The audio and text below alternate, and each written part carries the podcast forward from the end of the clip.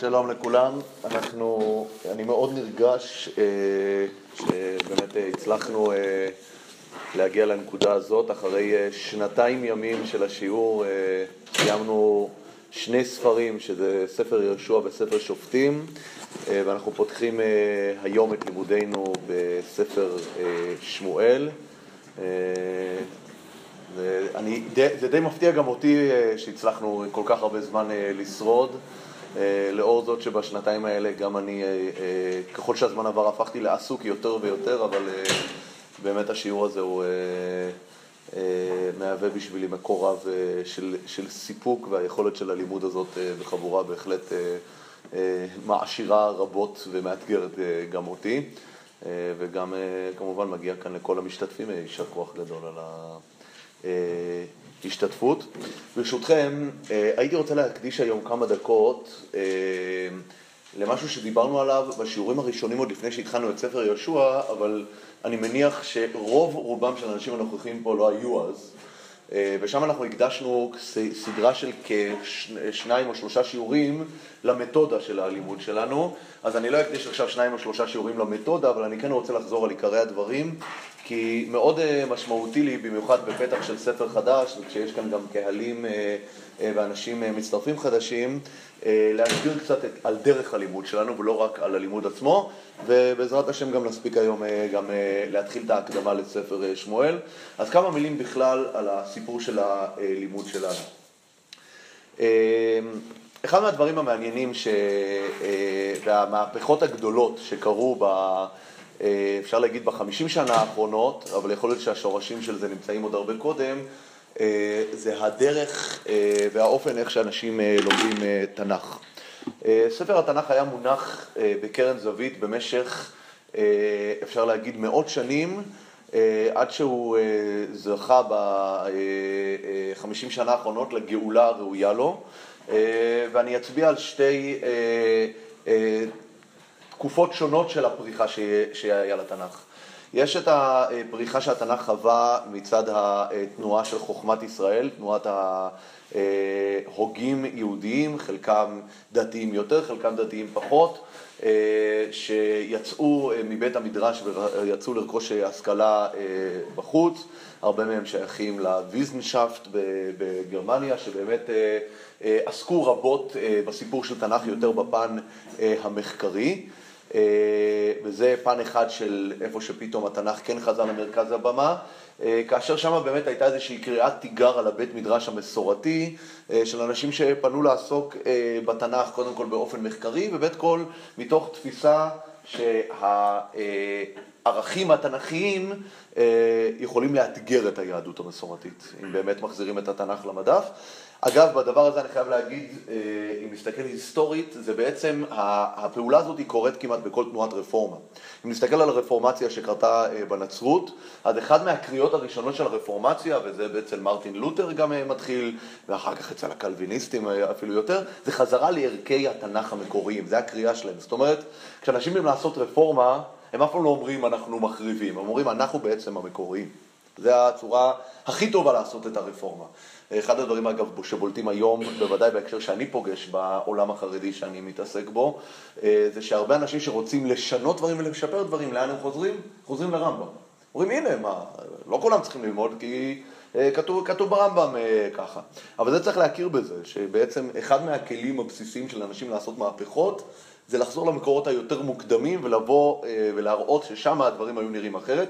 אז אני אומר, גם בהקשר הזה התנ"ך היה גם כלי אה, באיזשהו מקום אה, בידי אה, תנועת ההשכלה ועוד. אגב, מה שגרם לריחוק עוד יותר גדול של, ה, של החברה, של החברה האורתודוקסית מהתנ"ך, חייבים להגיד. הייתה כאן תנועת ריאקציה הפוכה. מצד אחד תנועת ההשכלה מאוד רצתה לשים את התנ"ך במרכז, והאורתודוקסיה הגיבה, הגיבה בהקדם, בהתאם, ובאמת גם התרחקה. אז צריך לשים לב לנקודה המשמעותית הזאת. כאשר האורתודוקסיה שהתרחקה באמת מלימוד התנ"ך, יש אה, רש"י אגב, שאוהבים לצטט אותו בתוך המחוזות האורתודוקסיים יותר, שמה הפירוש מנעו בניכם מן ההיגיון? אז רש"י אומר מנעו בניכם מן ההיגיון, הכוונה היא בלימוד תנ"ך. שיש איזושהי תפיסה שמי שלומד תנ"ך על ריק, באופן ככה, שהוא פותח את הספר ולומד את התנ"ך בלי הכנות ובלי הקדמות, יכול להגיע למסקנות מאוד מאתגרות מבחינה דתית. מה שאכן, אנחנו כן רואים את זה גם בשטח. ברשותכם, אני אביא את החליפה. אבל אני, אז זה נקודה אחת שאני רוצה להצביע עליה. נקודה שנייה, וזו הנקודה שאני אישית הרבה יותר מחובר אליה, והיא משפיעה מאוד על דרך הלימוד שלנו פה בשיעור הזה, זה מה שצמח בתנועה הדתית-לאומית ב-30-40 שנה האחרונות, בעיקר מכיוון ישיבת גוש עציון. מהפכת לימוד התנ"ך שם התחילה אצל הרב ברויר ותלמידיו, כאשר היום זה מהם הרב מידן, הרב יואל בן נון, הרב אמנון בזק, יש שם הרבה אנשים, הרב יונתן גרוסמן, אני לא יודע אם דילגתי, הרבה מהם אנשים שלא לא יצא לי להכיר ברמה אישית, אבל זה אנשים שוודאי סגנון הלימוד שלהם הוא הדבר ה... שמנחה אותי, ואני מיד אפרט מה, מה, מהו רעיון ומהו סגנון הלימוד ומה מה, מה אני מביא מזה כאן לשיעורים. אבל לפני כן אני רוצה גם לציין שה...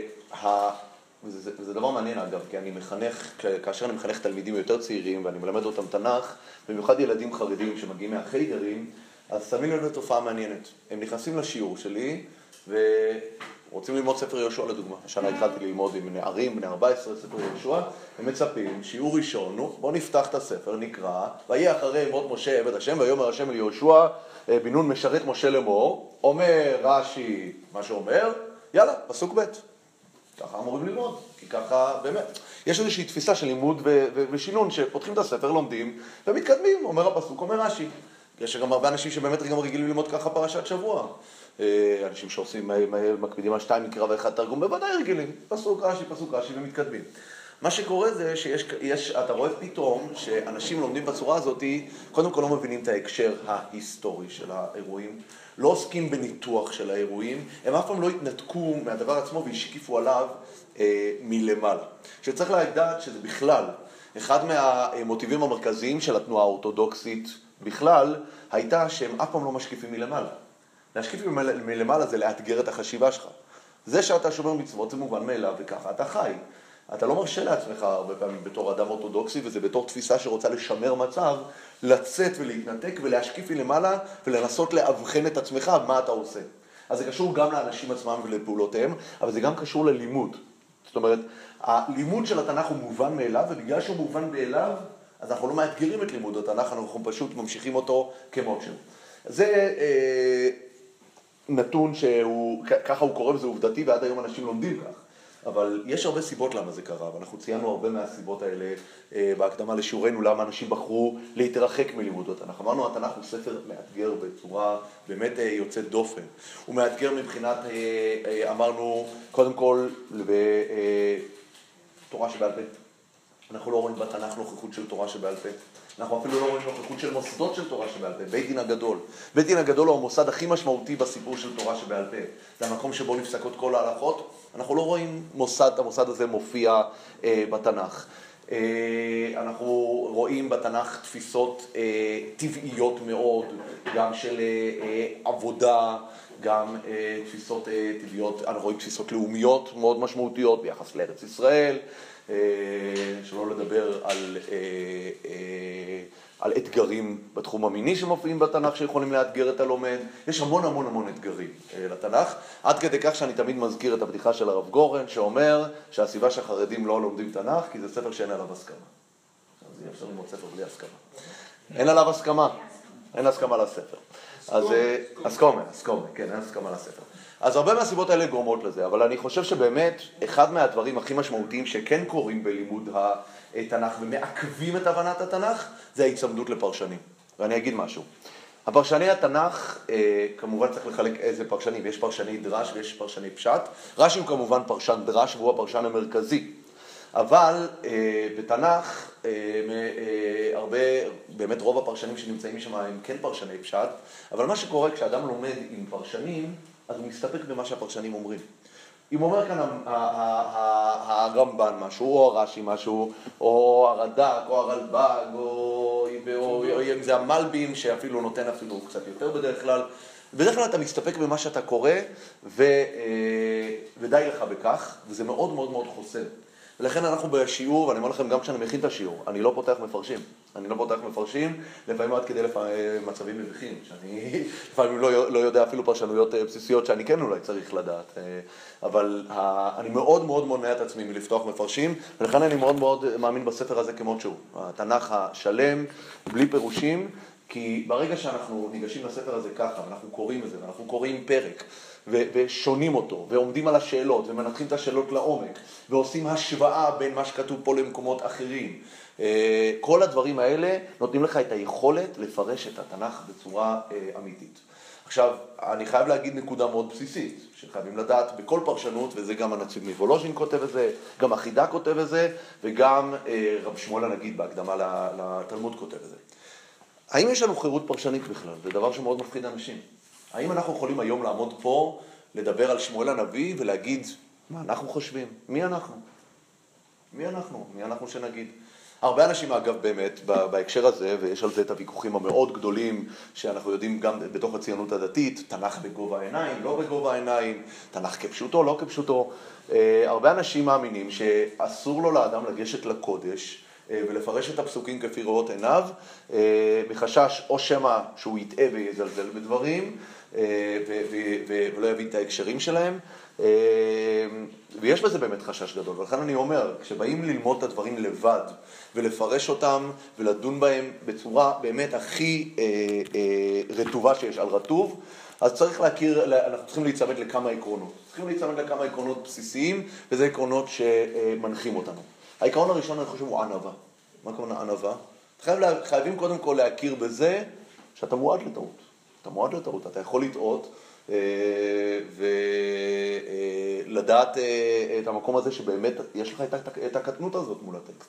אני יכול להגיד שכל פעם שאני קורא ולומד את הטקסט וחוזר אליו והכל, אני תמיד נפעם מהפערים לפעמים בין לימוד ללימוד, אתה מבין כמה היית קטן בלימוד הראשון.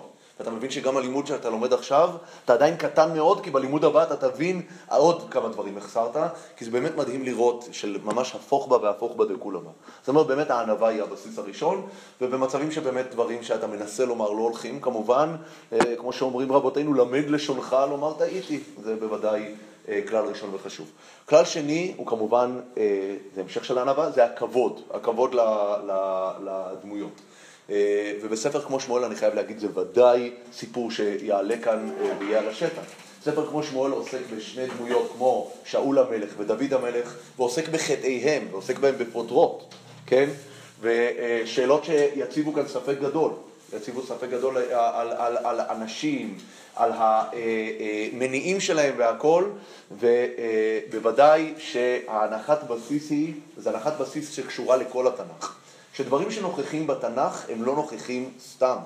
לא נוכחים סתם. אחד הדברים המדהימים בתנ"ך, בשונה מספרים מכוננים של דתות אחרות, זה היכולת של התנ"ך לבקר את uh, גיבוריו. התנ"ך מעביר ביקורת על הדמויות הכי מדהימות שלו, מקבלות ביקורת. זה יכול להיות מאברהם אבינו, משה ודוד ואליהו הנביא, וזה נמשך. התנ"ך הוא ספר שמלא בביקורת על הגיבורים שלו, אה, ובאיזשהו מקום זה קצת נותן לנו את הפרופורציה. אנחנו תמיד ננסה בכבוד הראוי להבין מה הייתה הסיטואציה, מה הם היו הקשיים, ואני חייב להגיד שכשחז"ל אומרים לנו, כל האומר דוד חטא אינו לטועה, וכל האומר זה חטא אינו לטועה, אנחנו חייבים שה, שהמילים האלה יהדהדו לנו בראש כדי שהם יגידו לנו את הדבר הבא. תיגש מאוד בזהירות כשאתה דן בסוגיות האלה. זה איזשהו תמרור שאומר באמת מאוד בזהירות להתעסק. אבל זה אני מראש אומר, כאשר אנחנו נתעסק, אנחנו נתעסק בזה בלי חז"ל ובלי מפרשים. אנחנו נלמד מה כתוב בטקסט, כי זאת, אני אומר, זה אחד מהיסודות הכי בסיסיים שאנחנו אומרים, אומרים פה כל הזמן. הספר הזה נכתב לפני, מתי שהוא נכתב, נחתם על ידי אנשי הכנסת הגדולה, נכתב לפני שלושת אלפים שנה, כדי שמי שיקרא אותו יבין מה כתוב בו. יבין מה כתוב בו. יש תחום אחד אגב, תחום אחד בלבד, שאסור לו לאדם לגשת לטקסט בלי לעבור דרך הפרשנות המסורתית. וזה התחומים הנוגעים להלכה. בתחומים הנוגעים להלכה, אסור לבן אדם לגשת לטקסט ולגזור ממנו מסקנות, בלי לעבור את כל השרשרת של המסורה ושל הקבלה. זה דבר, אה, אה, זה, אגב, זה יכול להיות, אה, הדברים האלה זה ממש איסורי דאורייתא לפעמים, אם אתה ניגש לטקסט ואתה גוזר ממנו דברים. כי אנחנו יודעים שבעניינים הנוגעים להלכה, יש מושג שנקרא חתימה. מה זה חתימה?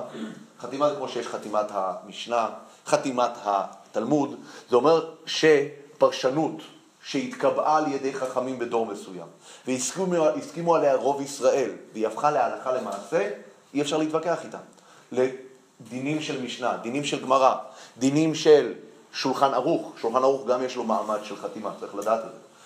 דינים של, יש לו מעמד של חתימה, זה לא אני אומר, מי שמתעניין בסוגיה הזאת של חתימה בהקשר הלכתי, מוזמן לקרוא את הקונטרס המאלף של אה, רב אלחנן וסרמן, קוראים לזה קונטרס דברי סופרים, ושם הוא באמת אה, בצורה מאוד מאוד יפה מראה אה, שיש חתימה, המושג של חתימה הלכתית, זה במצב שרוב חכמי ישראל מסכימים על טקסט מסוים שהוא הטקסט המכונן מבחינה הלכתית. וזה קרה, זה קורה פעם בכמה דורות, ויכול להיות שאנחנו נחווה מעמד של חתימה לגבי עוד טקסטים בהמשך. תורת, תורת השם היא תורה חיה, ותורה שבעל פה היא מתפתחת ומשתנה.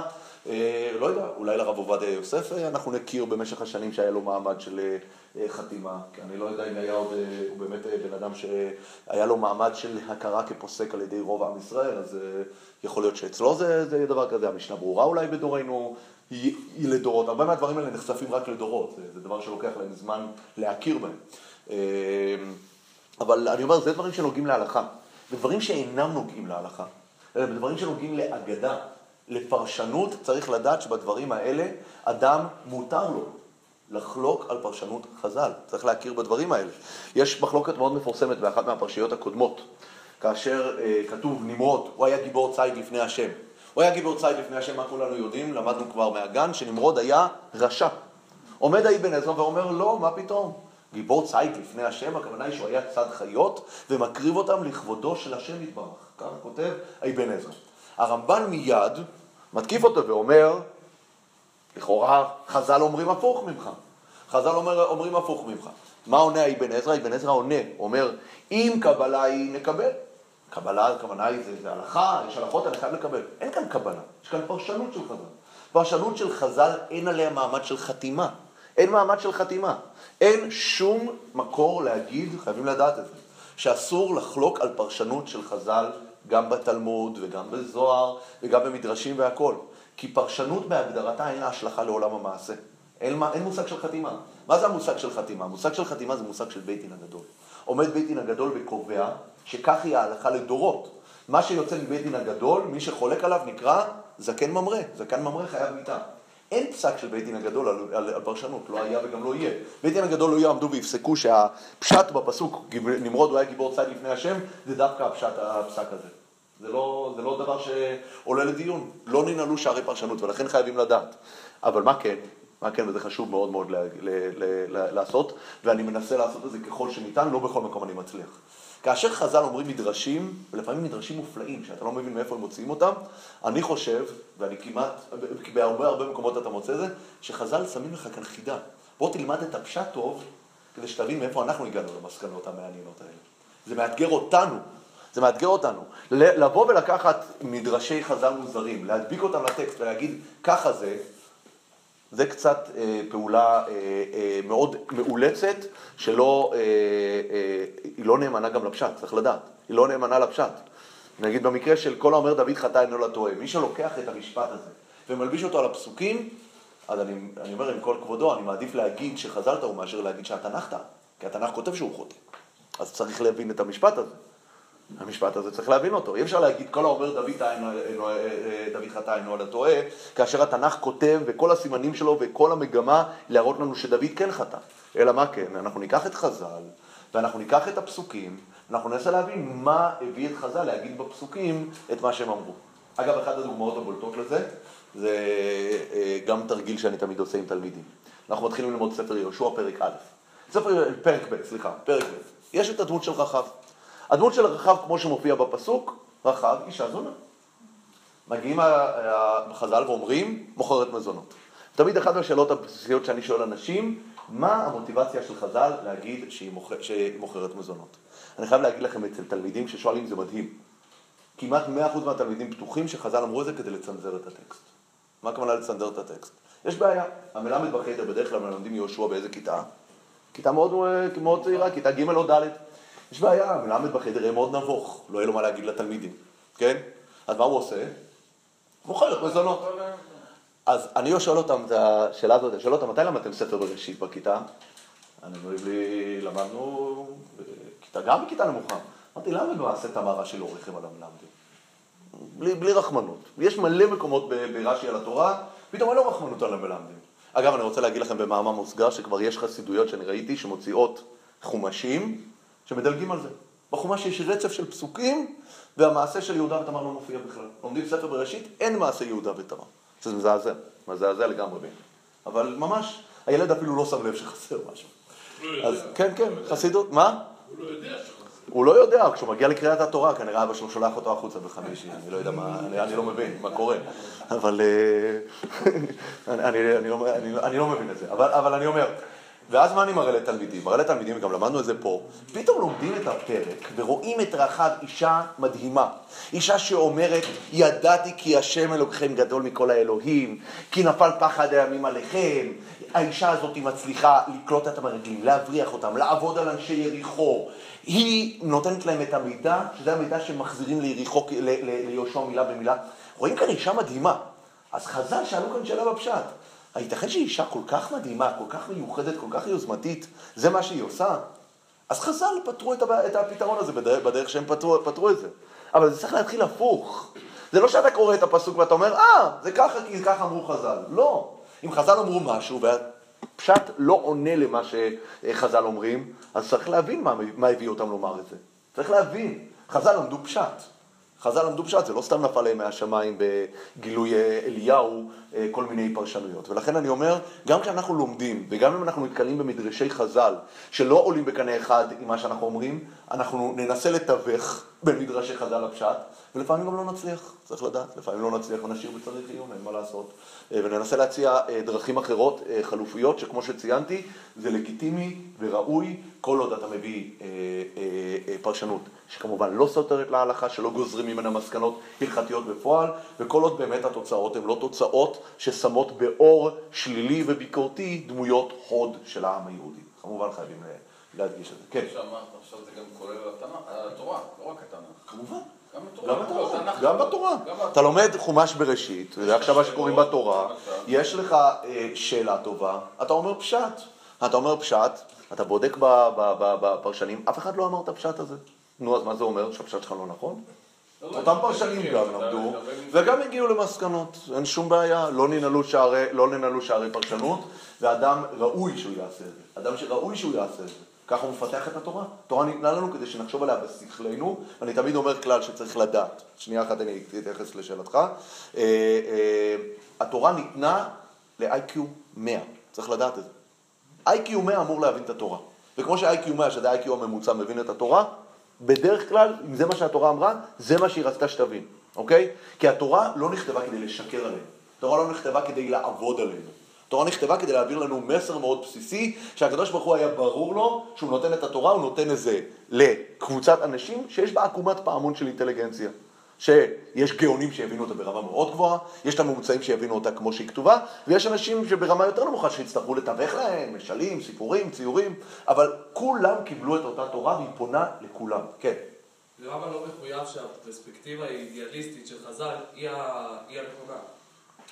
אני אמרתי, לא, אני אמרתי שלא מחויב, ואני אשמח, אני, אני לא חולק על חז"ל, אני מנסה להבין אותם. אז אני, שאני... אני, אני, אני, אני, אני... אז למה שאני אלך עם פרשנות שלי ולא עם הפרשנות של חז"ל?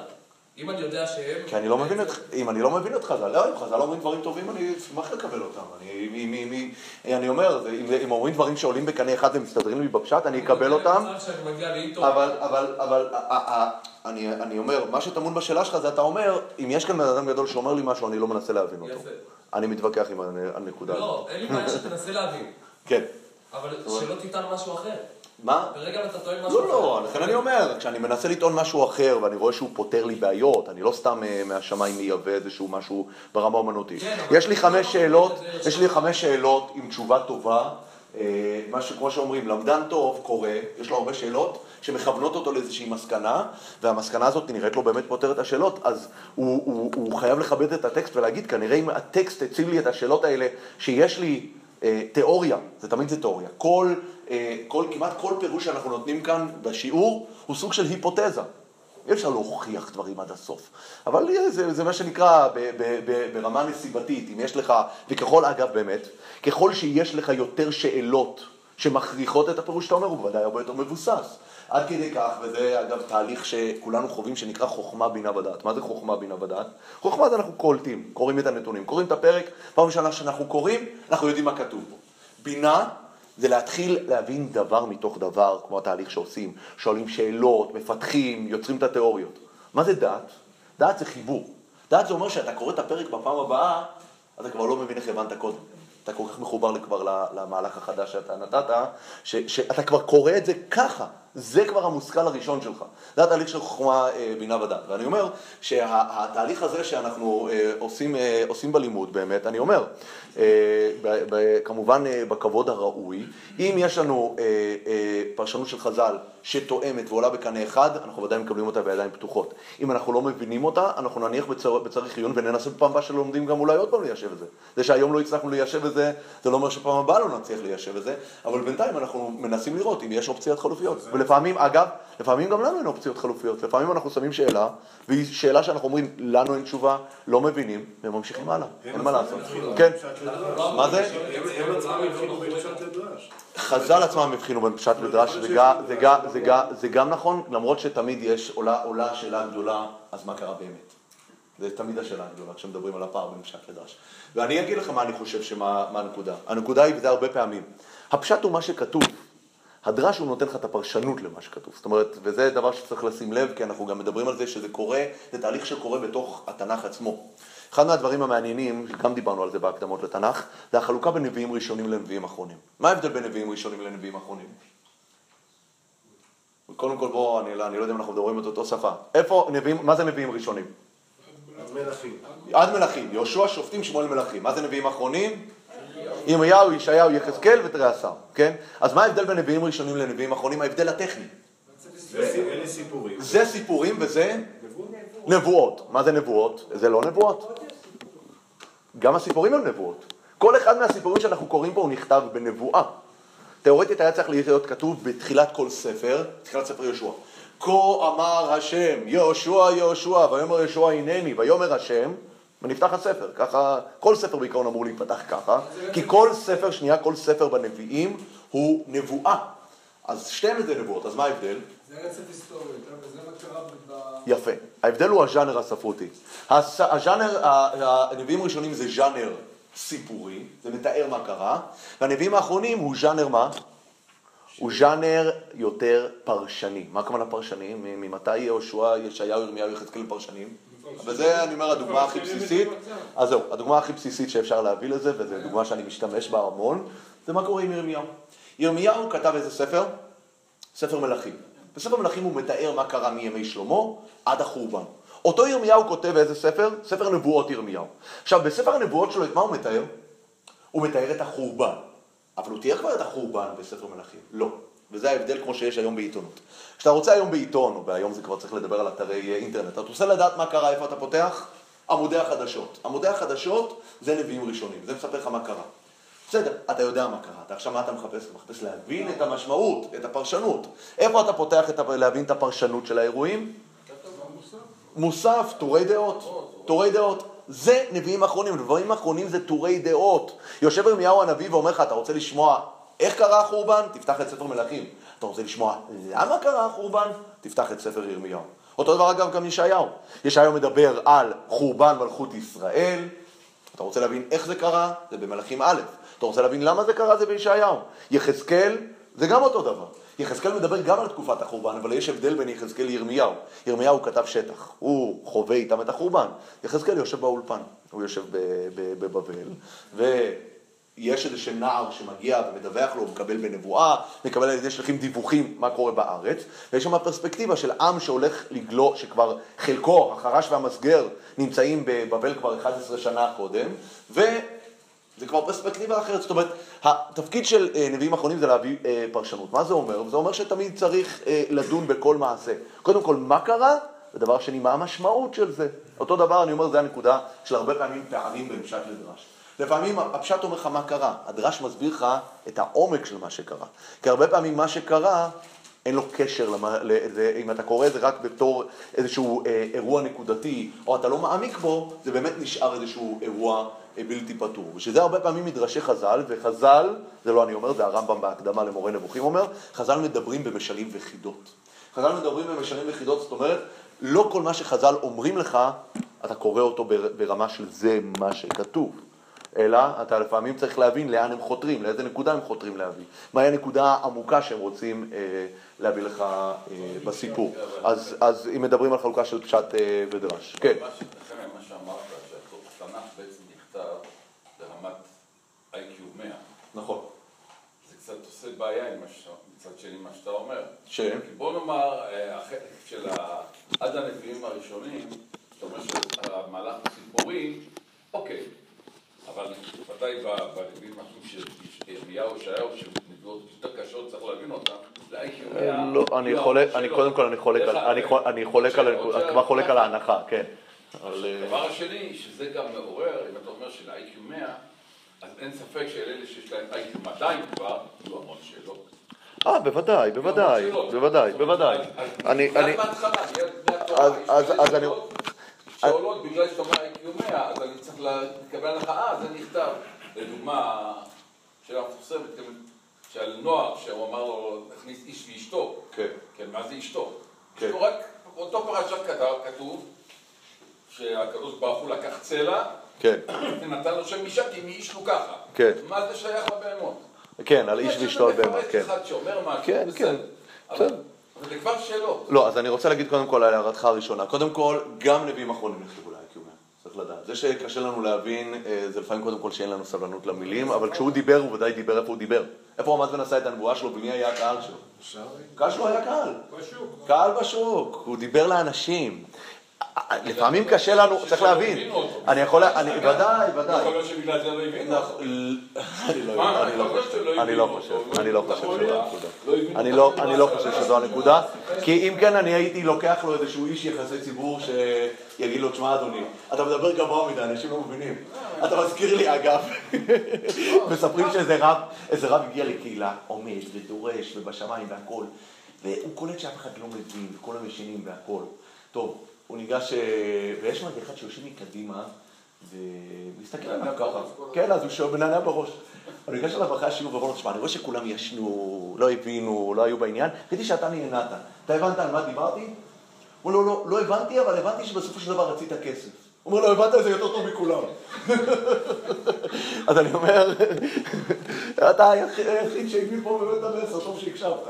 אז אני אומר, הרבה פעמים, נביא אומר הרבה דברים במילים גבוהות והכל, אבל בסופו של דבר, יושבים שם אנשים מבינים מסר אחד, אנחנו לא בסדר, חטאנו והשם רוצה להרביץ לנו. ולפעמים גם אנשים מבינים את זה בצורה הזאת, צריך לדעת. אבל, אבל אה, אני, אין לי ספק ששומעיו, שומעי הנביא ודאי יבינו מה הוא אמר, ואין לי ספק שאורחי התנ"ך, אנשי כנסת הגדולה, רצו שתלמד את זה יחד עם מה שכתוב שם. ואני חייב להגיד בהקשר הזה, בספר שמואל אגב. ספר שמואל, איפה אנחנו מוצאים לו פרשנות בתנ"ך? מי בתוך התנ"ך עצמו מפרש את ספר שמואל? שהוא יודע להגיד? ספר תהילים. ספר תהילים, הרי אחד הדמות הכי מרכזית בתוך הספר זה דוד המלך.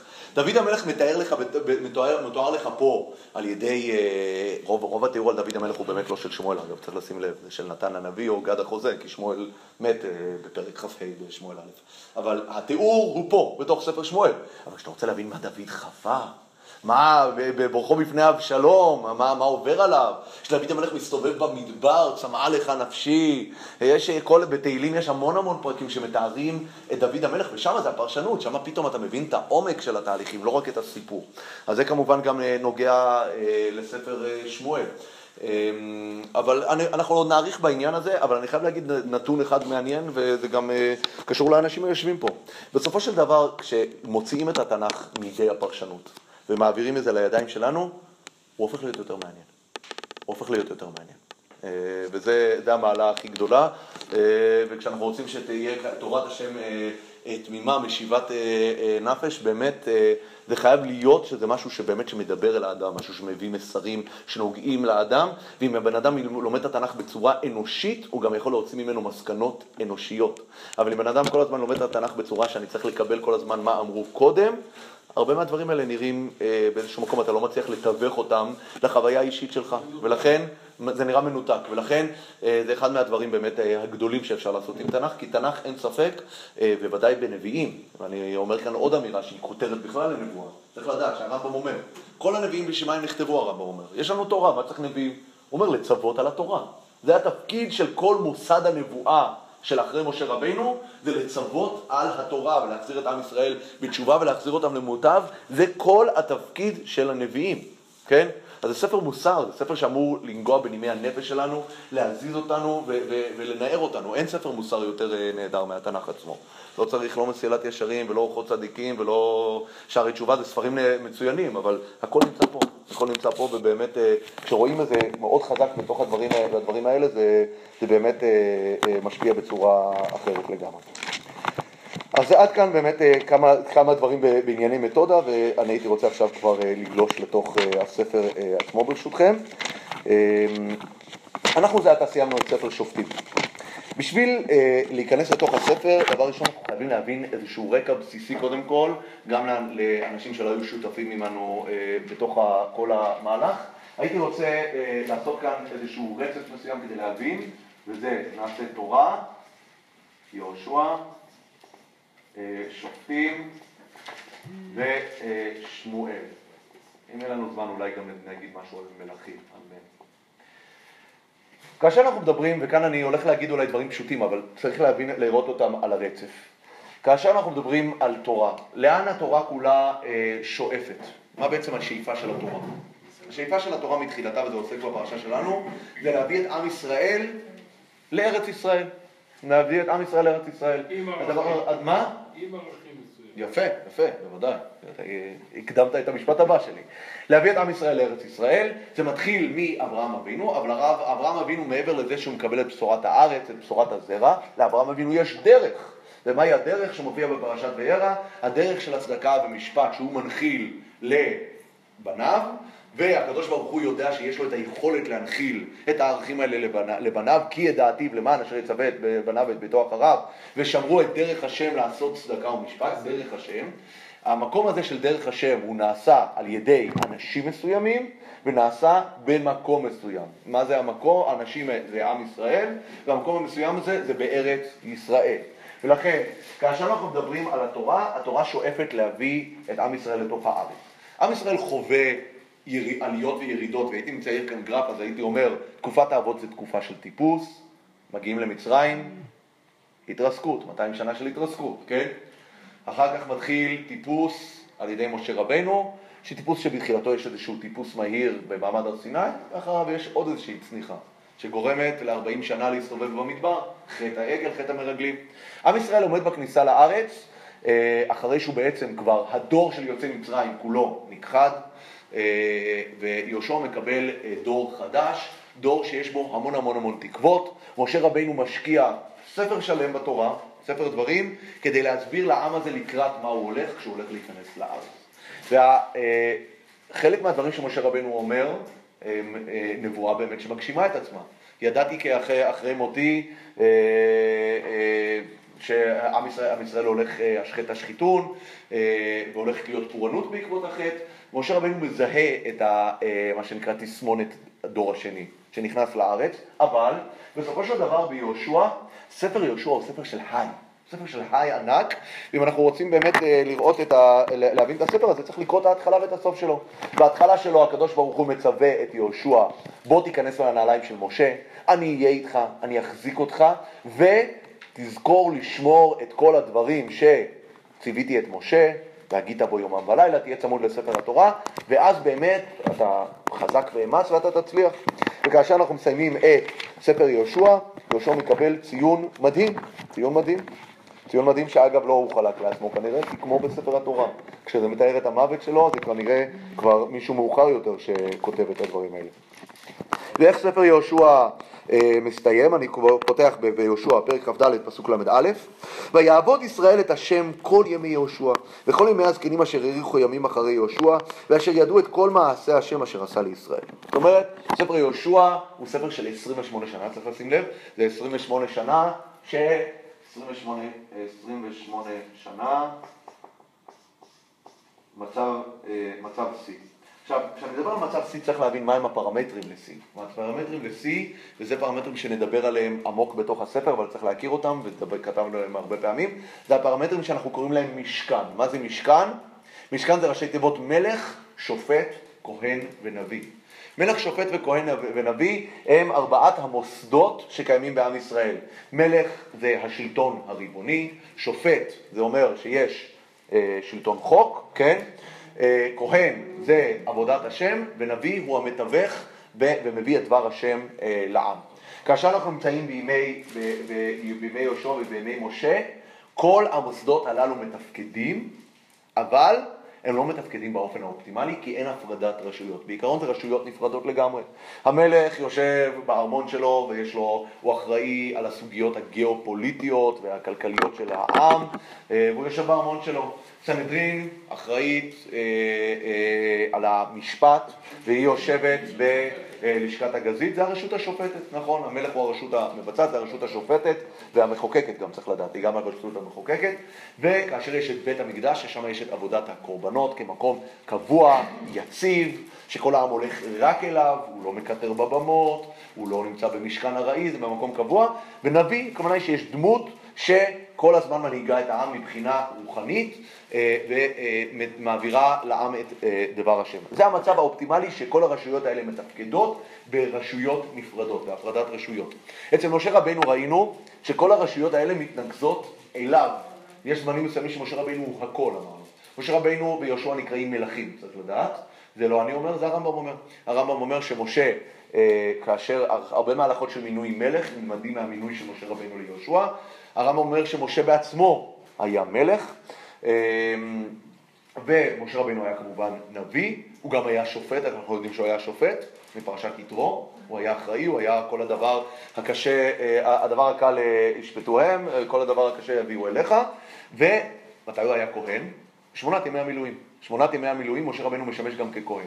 זאת אומרת, רואים כאן, ואנחנו אמרנו, זה תיאור של עם בתחילת דרכו, שאי אפשר עדיין לפזר את כל הדברים, אז צריך שאותו אדם ילך סולו, מה שנקרא, ויעשה הכל בכוחות עצמו. כאשר יהושע לוקח את מקומו של משה, יהושע הוא שופט, אה, הוא אה, נביא, כן? הוא שופט והוא נביא והוא גם מלך, יש לו כאן את התפקיד הזה שהוא עושה מלחמות, וזה לא טריוויאלי, צריך לשים לב. כשמשה ויהושע עושים מלחמות, זה דבר יוצא דופן. אנחנו יודעים על ירמיהו שעושה מלחמות, שמוביל מלחמות. למה אצל ישעיהו, ירמיהו, יחזקאל, זה נראה לנו מוזר שהם יילחמו, אבל אצל משה ויהושע, ואגב גם אצל שמואל, אנחנו נשים לב, זה שהם מובילים מלחמות זה נראה לנו טבעי. זה לא טבעי. נביא לא אמור להוביל מלחמות. מדובר כאן בשלבים התחלתיים שבהם הנביא לוקח על עצמו תפקידי מלך. מלך הוא זה שיוצא למלחמות, כן? אז בתחילת המצב יהושע הוא גם נביא והוא גם מלך. אה, אני מניח אגב שהוא גם שופט. לא כתוב כאן. לא, אני לא מכיר מעמדים שבהם יהושע שופט בין איש לבין אה, רעהו, אבל כהן הוא ודאי לא. מי היה כהן בימי אה, יהושע? אלעזר. אלעזר. אלעזר, צריך לדעת שבסוף אה, ספר יהושע מופיע המוות של אה, אלעזר, כן, הפסוק האחרון, אה, ואלעזר בן אהרון מת, זה הפסוק שחותם את אה, ספר אה, יהושע. כאשר אנחנו נכנסים לתקופת השופטים, כל המוסדות מתמוטטים. המשכן לא נוכח. כמו שראינו, המשכן נזכר אה, בספר אה, שופטים באגביות בסוף, בסוף הספר, באחד מה, בתוך אה, פילגש בגבעה. אין, משכן שילה לא קיים בתוך הספר הזה. עכשיו צריך להבין שעד סוף ספר, עד, עד ספר שמואל, כמעט 356 שנה אם אני לא טועה, משכן שילה עומד בעיקרון כמקום הפולחן, שאמור להיות מקום הפולחן המרכזי של עם ישראל, אבל זה לא קורה. אחרי ה-28 שנה של יהושע, בתקופת השופטים, המשכן נשכח. המשכן נשכח לגמרי, הוא לא נזכר. פעמיים אנחנו רואים בספר אה, שופטים ששואלים באורים ותומים. פעם אחת בתחילת הספר, כאשר שואלים מי יעלה לנו בתחילה להילחם בכנעני, שואלים באורים ותומים, יהודה יעלה. עוד פעם נזכר השאלה באורים ותומים, במלחמה של פילגש בגבעה. אבל במלחמה של פילגש בגבעה זה גם בתחילת התקופה, צריך לשים לב. כמו שאמרנו, פנחס בן אלעזר נמצא שם עדיין, נוכח בשטח. ועל פי רוב הפרשנים זה תחילת התקופה. אז עד סוף, שנייה אחת, עד סוף התקופה אין אה, נוכחות לא של המשכן, אין נוכחות של הורים ותומים ואין נוכחות של כהן. אין כהנים בספר שופטים. זה מוסד שלא קיים בכלל בספר שופטים. מלך אין בספר שופטים, וזה אחד מהכותרות של ספר שופטים. אין, בימים ההם אין מלך בישראל, איש הישר בעיניו יעשה. אין שופט, יש שופטים, אבל השופטים לא מצליחים להשליט סדר. יש אנרכיה, יש בלבול, אנחנו ראינו בשני הסיפורים שחותמים את ספר שופטים, בסיפור פילגש בגבעה ובסיפור פסל מיכה, איך אין שלטון חוק. אנחנו רואים ממש מהלך של חמולות, נוודים, עוברים, חומסים, נער, כמו שאומרים במסכת סוטה, עקבתא דמשיחא, נער ירהב באביו. אנחנו רואים אצל מיכה שהוא גונב מאימא שלו, אנחנו רואים שאין סמכות הורית, אנחנו רואים שכל ה... תיארנו את איך התא המשפחתי, התא השבטי, וברמה הלאומית הכל מתפורר, אין אמות מידה מוסריות. זה מה שקורה, אין, אין, אין שופט, אין מלך, אין כהן ואין נביא. אין נביא, צריך לשים לב. ואני רוצה להתעכב קצת על הסיפור של אין נביא, כי זה ממש אחד מהסיפורים המשמעותיים שקשורים לתחילת ספר שמואל. אם דבורה הייתה היחידה, ולכן אני אומר, דבורה הייתה נקודת אור יוצאת דופן, אבל היא היחידה בתוך ספר שופטים שנקראת נביאה, והיא די בתחילת התקופה, צריך לשים לב. אבל איך אני יודע שאין נביא? וזה מופיע בתוך ספר שמואל, אה, בסוף הקדשתו של אה, שמואל.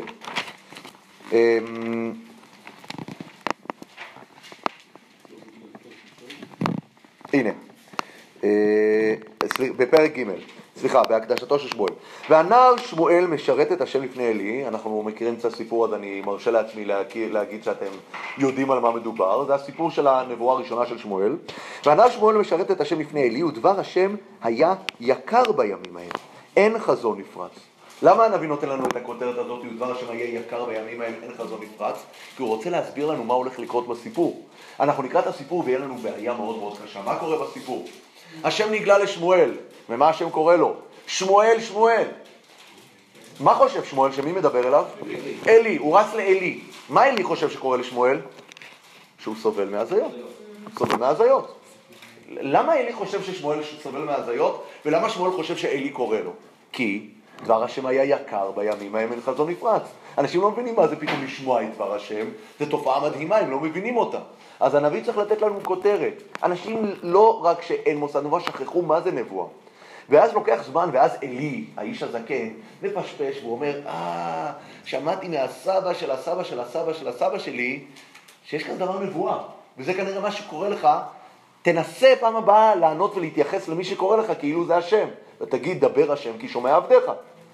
וזה מה שאומר שמואל, ואז מגיעה הנבואה.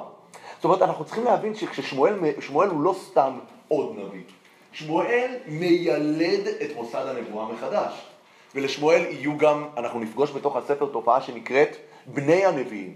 מה הכוונה? שמואל הוא מייצר מוסד, והמוסד הזה מייצר המשכיות שתימשך עד ירמיהו הנביא, ואחריו זה יתחדש לתקופה קצרה אצל חגי, זכריה ומלאכי אחרי החזרה לארץ, אחרי שיבת ציון, וזה ייפסק. אבל זה מוסד הנבואה מתחדש על ידי שמואל, והמוסד הנבואה יצא להפסקה, יצא לפסק זמן ארוך מאוד בתקופת השופטים, שזה 350 שנה.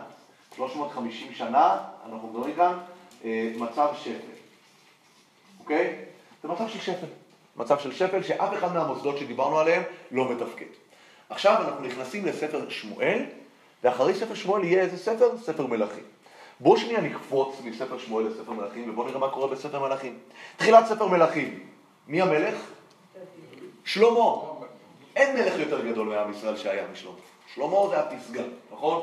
כי כמו שאומרים, שלמה המלך בשעתו. מי...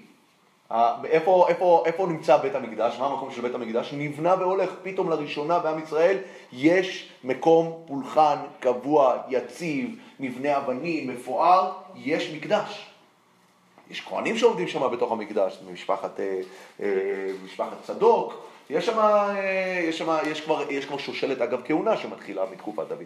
שושלת כהונה שתימשך מדוד המלך עמוק לתוך בית שני, שושלת בית צדוק, כן? צריך, לה, צריך, צריך להבין שפתאום יש כאן מוסד שנקרא כהונה גדולה. אוקיי?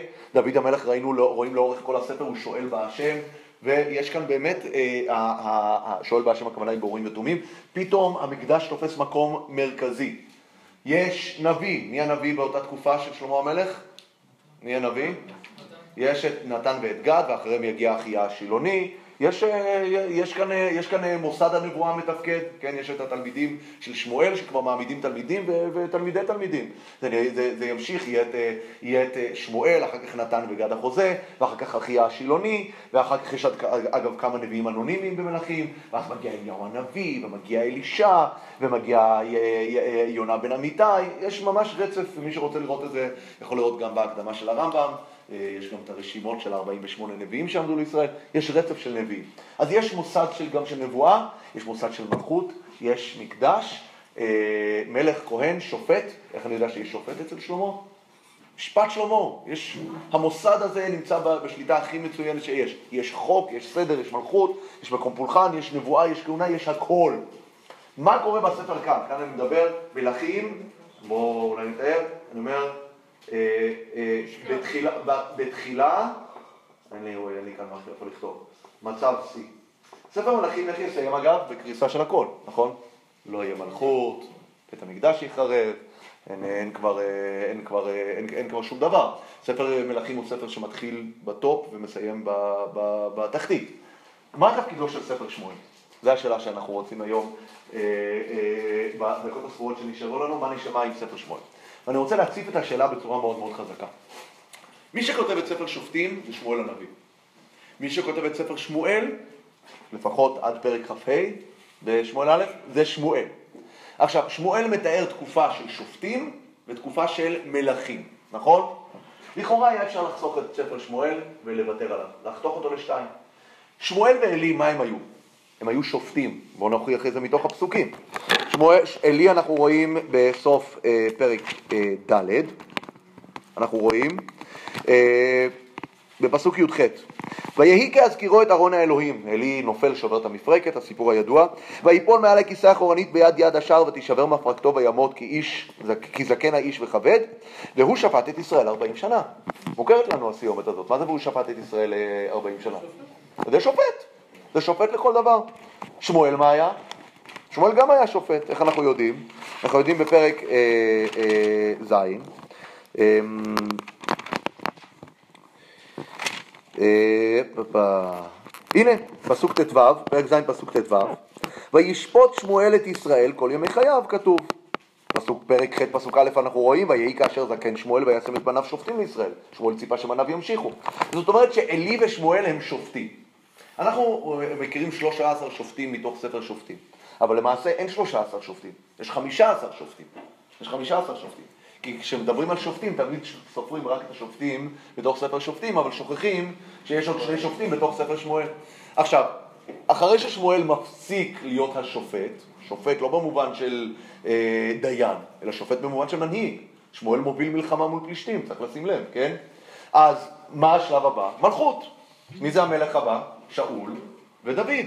נו, אז בואו נחתוך את שמואל לשניים. שתי הדמויות הראשונות, שזה עלי ושמואל, נחבר אותם לספר שופטים, ואת שני המלכים נחבר לספר מלכים. למה צריך לייצר ספר שהוא, מה שנקרא ביידיש, נשתהן, נשתהר? כאילו, מה, מה, מה, מה הרעיון פה? יפה. ומזה אנחנו מבינים, וזו כותרת מרכזית לספר שמואל, ספר שמואל הוא ספר שמייצג מעבר. מעבר. כל הרעיון של הספר הזה הוא לייצג מעבר. כאשר יש מעבר בכל הפרמטרים שדיברנו עליהם. מעבר זאת אומרת, ספר שמואל ייפתח ואנחנו נראה שאין מלך, אנחנו נסיים את ספר שמואל, יש מלך. ספר שמואל ייפתח כשאין בית מקדש, הוא יסתיים, מה הקרשנדו של ספר שמואל? איך מסתיים ספר שמואל ב'? במצב שהקדוש ברוך הוא מסמן את ירושלים. הרי מה קורה שם? דוד המלך הולך וקורא, וקונה את גורן ארוונה היבוסי, נכון? ואגב, כשקוראים את ספר דברי הימים רואים שזה יותר מזה. דוד המלך ממש מכין לבנו שלמה את כל מה שהוא צריך לבניין בית המקדש. אז התחלנו עם מקום במצב שלא שאין בית מקדש, אלא שילה נשכחה לגמרי. בואו נזכיר מה שאמרנו בשיעור הקודם. בשיעור הקודם מתארים את חג השם בשילה. מה זה חג השם בשילה? זה אותו חג שבו 400 בני בנימין, ה- ה- ה- 200 בני בנימין הנותרים הלכו וחטפו נשים משילה. אז מה כותב לנו הנביא בפרק האחרון של שופטים? הוא מספר לנו איפה זה שילה. מדהים. הוא צריך לספר לנו איפה זה שילה. לא יודעים איפה זה שילה. לא יודעים איפה זה שילה. יותר מזה, עכשיו, אם אנחנו מבינים את הסיטואציה הזאת, אנחנו נבין את מה שאנחנו נלמד בעזרת השם בשבוע הבא, את הפרויקט הענק של אלקנה. מה הפרויקט הענק של אלקנה שכולם יודעים? הוא מחדש את העלייה לרגל לשילה, כי שילה נשכחה. שילה לא נמצאת בקונצנזוס, אף אחד לא מכיר אותה. אלקנה מייצר את המושג הזה, שכמו שכתוב כאן, שהוא עלה מימים ימימה. הוא מביא את זה. אז אין, אין, אין בכלל משכן בקושי, בסוף הספר יש מקדש. בתחילת הספר אין נביא, בסוף הספר כבר יש מוסד, נבואה מבוסס, יש כבר תלמידי נביא, כן? אמ, ומבחינת משפט אנחנו יודעים שכבר יש חוק בארץ. אין כבר איש הישר ונביא יעשה. אז כל הפרמטרים האלה חווים מעבר בספר שמואל. אבל... למה זה מעניין? וכאן, מה? למה זה מעניין? מה מגמת הספר? אני חושב שמגמת הספר זה לספר לנו איך עושים. יש כאן מתכון. זה ספר מתכונים. זה ספר מתכונים שאנחנו נלמד ממנו הרבה על התקופה שלנו. אם אנחנו רוצים לדעת איך מבשלים מצב שיכול לשנות בעם ישראל, זה ספר שצריך, זה צריך, ספר שצריך ללמוד. אני יכול להגיד שאולי אפילו אם היה ניתן לתת כאן, אה, קטונתי לתת כותרות לכל הספרים, כן? אבל אם נדבר על יהושע, שופטים, שמואל ומלכים, אפשר לתת לכל אחד כותרת אחרת מה זה מלמד אותנו. יהושע זה מלמד אותנו איך להתמודד עם דור חדש ומציאות חדשה. זה מה שהספר שמלמד אותנו. כי יש דור מדבר, שהוא כבר לא נמצא, יש דור הנכנסים לארץ, איך מתמודדים עם מציאות חדשה, אוקיי? זאת אומרת, דיברנו כאן לארץ, אפילו כשאנחנו מדברים על ימינו, בואו נלמד מהם האתגרים כשאתה מביא אנשים למציאות חדשה. זה הסיפור של אה, יהושע. ספר שופטים, אני מספר לך על הקריסה. ספר שופטים הוא ספר של קטסטרופה. הוא ספר שבו אנחנו מתארים, מתארים את הקריסה. מתארים לך באיזשהו מקום, אגב, מי שקורא את יהושע, ואנחנו עשינו את זה פה, ברצף עם שופטים, רואה שספר יהושע בסופו מלא המלצות מה, לא, מה לעשות וממה להימנע, כדי שלא נגיע למצב של שופטים, אבל לא הקשיבו להמלצות, לכן לכן הגיעו למצב של שופטים. אז לכן צריך לדעת שספר שופטים מספר לך, לא הקשבתם להמלצות של יהושע, היה לו המלצות מאוד ברורות מה לעשות, אבל ספר שופטים הוא אה, מה שקורה. אה, וספר שופטים באמת זה גם באיזשהו מקום משה רבנו בתורה, בספר דברים, מספר שתקרה תקופת השופטים. הרבה גם אה, רואים את זה בצורה שספר שופטים הוא סוג של קריסה שצריכה לקרות, כדי שהעם יוכל לבנות את עצמו מלמטה. אבל ספר שופטים הוא קריסה. ספר שמואל מספר לך מתכון, איך בונים מצב אופטימלי בעם ישראל. אבל ספר מלאכים הוא שוב פעם קריסה. ספר מלאכים הוא שוב פעם קריסה. וזה נכון אגב, אנחנו הולכים תמיד, ואם נ- נלך על הרצף ההיסטורי של עם ישראל, הולכים בעליות ומורדות, עליות ומורדות. זה המערכת שלנו בינינו לבין הקדוש ברוך הוא, שיש עליות ויש מורדות. צריך לזכור שלמרות העליות והמורדות יש גם איזשהו קו רציף, שזה השבועה. נכון? הקדוש ברוך הוא יזכור, יזכור לנו את הברית ואת השבועה ואת החסד אשר נשבע לאבותינו. עם כל הירידות והמורדות, ובכל זאת שמך לא שכחנו, נא אל תשכחנו, אבל זה תמיד נשאר שם. אבל זה אני רוצה, מעבר למעבר, רק להגיד כאן מילה אחת, ואת השאר נשאיר כבר את רוב ההקדמה לשיעור הבא. שכן צריך לשים לב דבר מעניין, מה מפריד בין ספר שופטים לבין ספר, אה, אה, ספר מייחד את שמואל משופטים ומלכים. ספר שמואל הוא ספר של דמויות, ארבעת הדמויות הגדולות האלה, שזה עלי, שמואל, אה, שאול ודוד. מה מאפיין את הדמויות האלה בשונה מספר מלכים ובשונה משופטים? מה שזה שונה משופטים זה קודם כל ששופטים בהגדרתם זה אנשים שלא שולטים על כל העם. אין שופט אחד שהיה לו את כל השבטים. השופטת שהיה לה הכי הרבה שבטים תחת ידיה זה דבורה, היו לו שבעה שבטים בלבד, אוקיי? עלי ושמואל הם שופטים של כל העם, אז הם לא יכולים להיכנס לספר שופטים כי יש להם הגדרה אחרת. למה המלכים לא יכולים להיכנס לספר מלכים? כי ספר מלכים הוא ספר שמסביר לך על שושלות. וספר שמואל לא מביא לך שמלכים עם שושלות. ספר שמואל הוא ספר שכל מנהיגיו לא מצליחים עם בניו, צריך לשים לב. עלי, מי היו בניו? חופני ופנחס, הוא לא הצליח עם בניו. שמואל, קראנו עכשיו את הפסוק בפרק ח', הבנים של שמואל, ויהי כאשר זקן שמואל, וישם את בניו שופטים לישראל. ויהי שם בנו הבכור יואל, ושם משנהו אביה שופטים בבאר שבע, ולא הלכו בניו בדרכיו, וייטו אחר הבצע, ויקחו שוחד, ויעטו משפט. אין לו המשך. שאול היה מלך, גם בלי המשך. לא היה לו המשך, לא בגלל חטאים, פשוט מלכותו נפסקה. ודוד, מה עם דוד?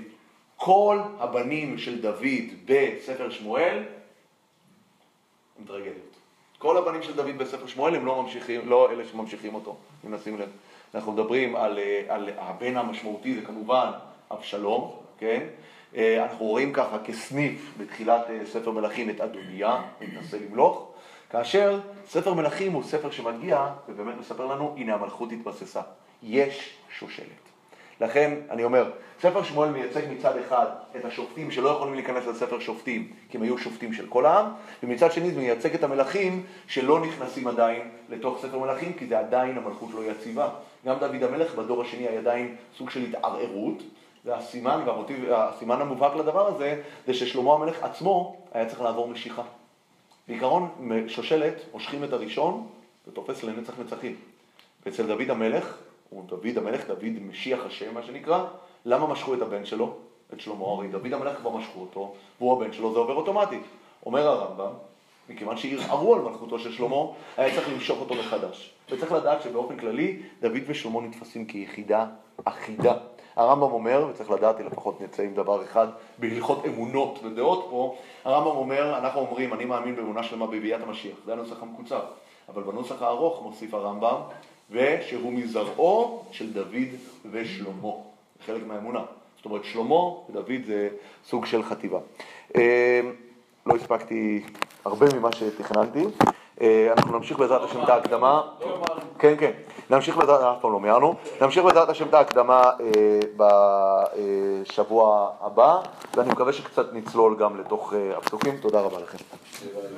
הנושא שאמרת בשמואל, שפה עכשיו נוצר דור של נביאים, כאילו המשך שמואל. דור, דור, פתאום, כן.